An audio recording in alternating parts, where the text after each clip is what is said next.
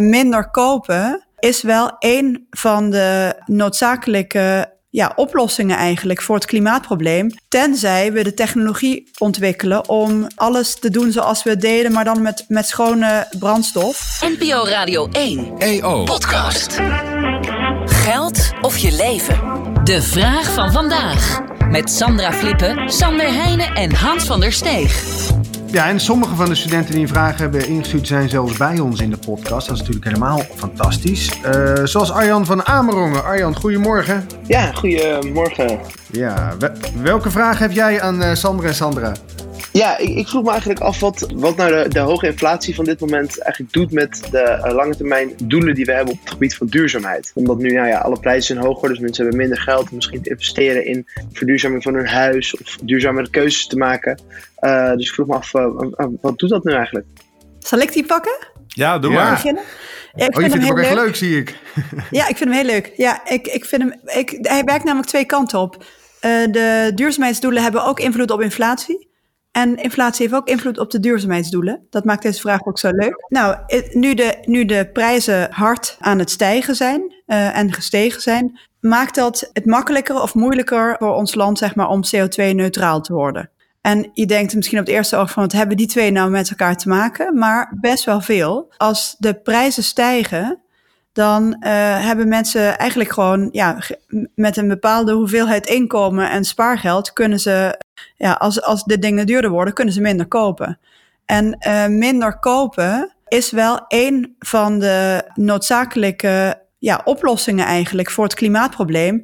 Tenzij we de technologie ontwikkelen om alles te doen zoals we deden, maar dan met, met schone brandstof.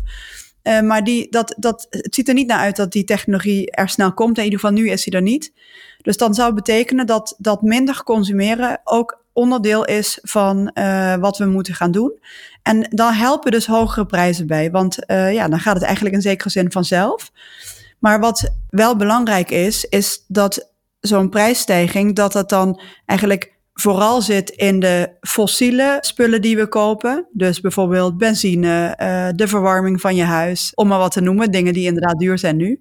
En dat eh, zeg maar de niet-fossiele eh, dingen, zoals bijvoorbeeld onze dienstenconsumptie, dat die niet te hard in prijs stijgt.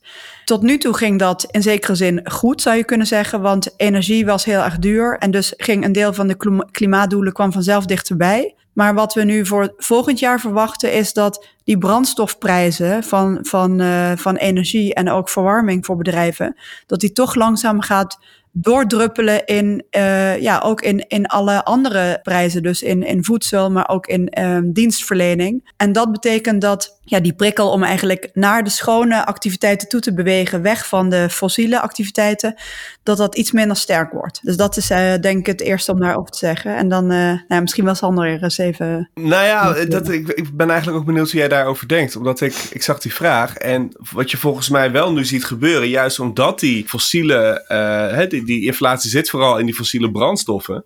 Volgens mij zie je nu wel een enorme versnelling in de investeringen in eh, hernieuwbare energie.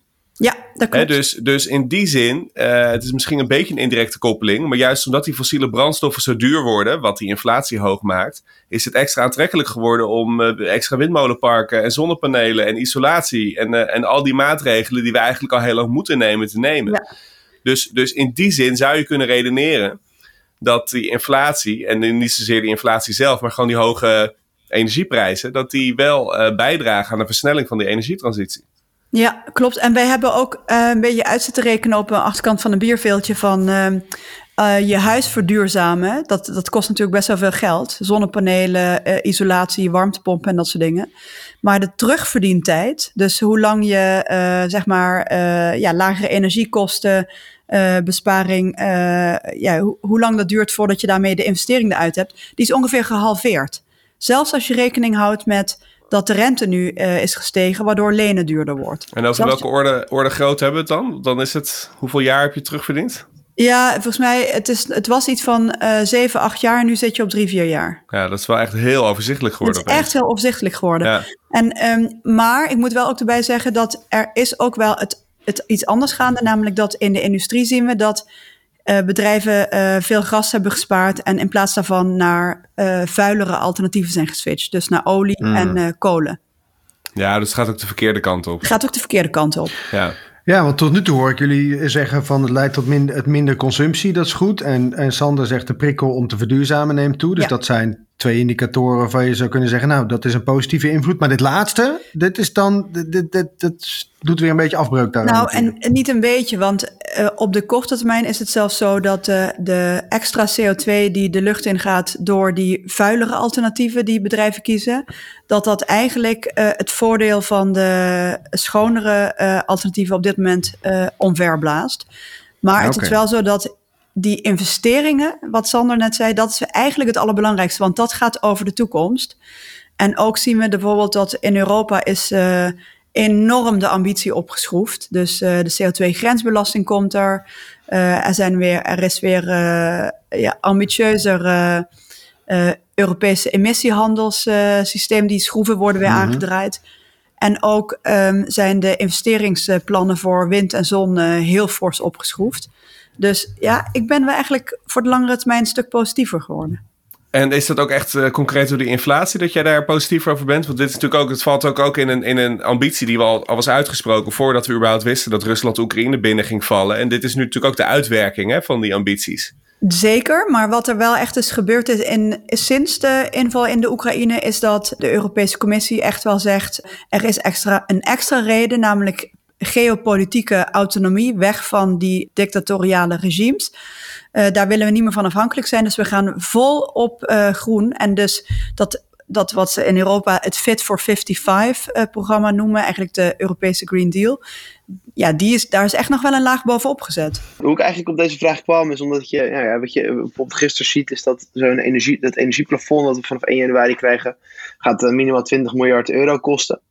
En ik had een beetje zoiets, al die overheidsuitgaven die nu naar die energiecompensatie gaan, is dat, gaat dat niet ten koste van overheidsinvesteringen in, in bijvoorbeeld duurzame energie? Uh, zo kwam ik er eigenlijk op. Maar ik vind de verklaringen die jullie geven van hè, waarom het, de inflatie juist wel kan zorgen voor, voor uh, eigenlijk betere, uh, meer lage CO2-uitstoot, eigenlijk ook heel logisch. Ja. Ja. Ja. Maar nog wel eens wel even een interessant punt. Nog even kort dat, dat laatste punt wat Arjan dan noemt, uh, Sandra en Sandra. Ja. Van, van al die, die steunmaatregelen die de overheid neemt, gaat dat niet ten koste van investeringen in eigenlijk verduurzaming? Nou ja, natuurlijk. Daar ja. Gelijk in natuurlijk. Iedere euro ja. die je uitgeeft aan, uh, aan het kopen van uh, duur gas, geef je niet uit aan het isoleren van een huis. Dus dat is, het antwoord is ja. En het zou beter zijn geweest als we die 20 miljard de afgelopen jaren hadden gespendeerd om die huizen te isoleren, zodat het niet nodig was geweest. Zeker. Um, maar plus ja, dus. Plus die compensatie haalt ook nog eens de prikkel uh, voor een deel weg. Hè? Om, om, mm. uh, je ziet ook in, in landen waar, waar de, het prijsplafond, zeg maar, ook zonder verbruikslimiet is geïntroduceerd. Daar zie je dat de gasconsumptie uh, weer fors omhoog gaat. Dus ja, het, is twee, het heeft twee dingen. Dus die compensatie haalt de prikkel weg om weg te bewegen van de, van de dure fossiele producten. Mm -hmm. Maar het is inderdaad ook zo dat uh, dat geld voor de overheid, uh, ik geloof het totale bedrag, daar had je eigenlijk 80% van de Nederlandse woningvoorraad mee kunnen verduurzamen. Als je de mensen had gehad, zeg maar. Dat is wel pijnlijk, hè? Echt pijnlijk, pijnlijk. ja. ja. Oké, okay, is, je, is, is je vraag een beetje beantwoord, Arjan, hiermee? Ja, zeker weten. Dank jullie wel. Ja, leuk. Nou, jij bedankt voor, uh, voor, voor je vraag. Zeker, mooie vraag. Goed, heb jij ook een vraag aan Sander of Sandra? Of aan allebei natuurlijk, dat kan ook. Uh, mail dan naar podcastradio1.eo.nl. Dit was hem voor vandaag. Morgen weer een nieuwe vraag. NPO Radio 1 EO Podcast.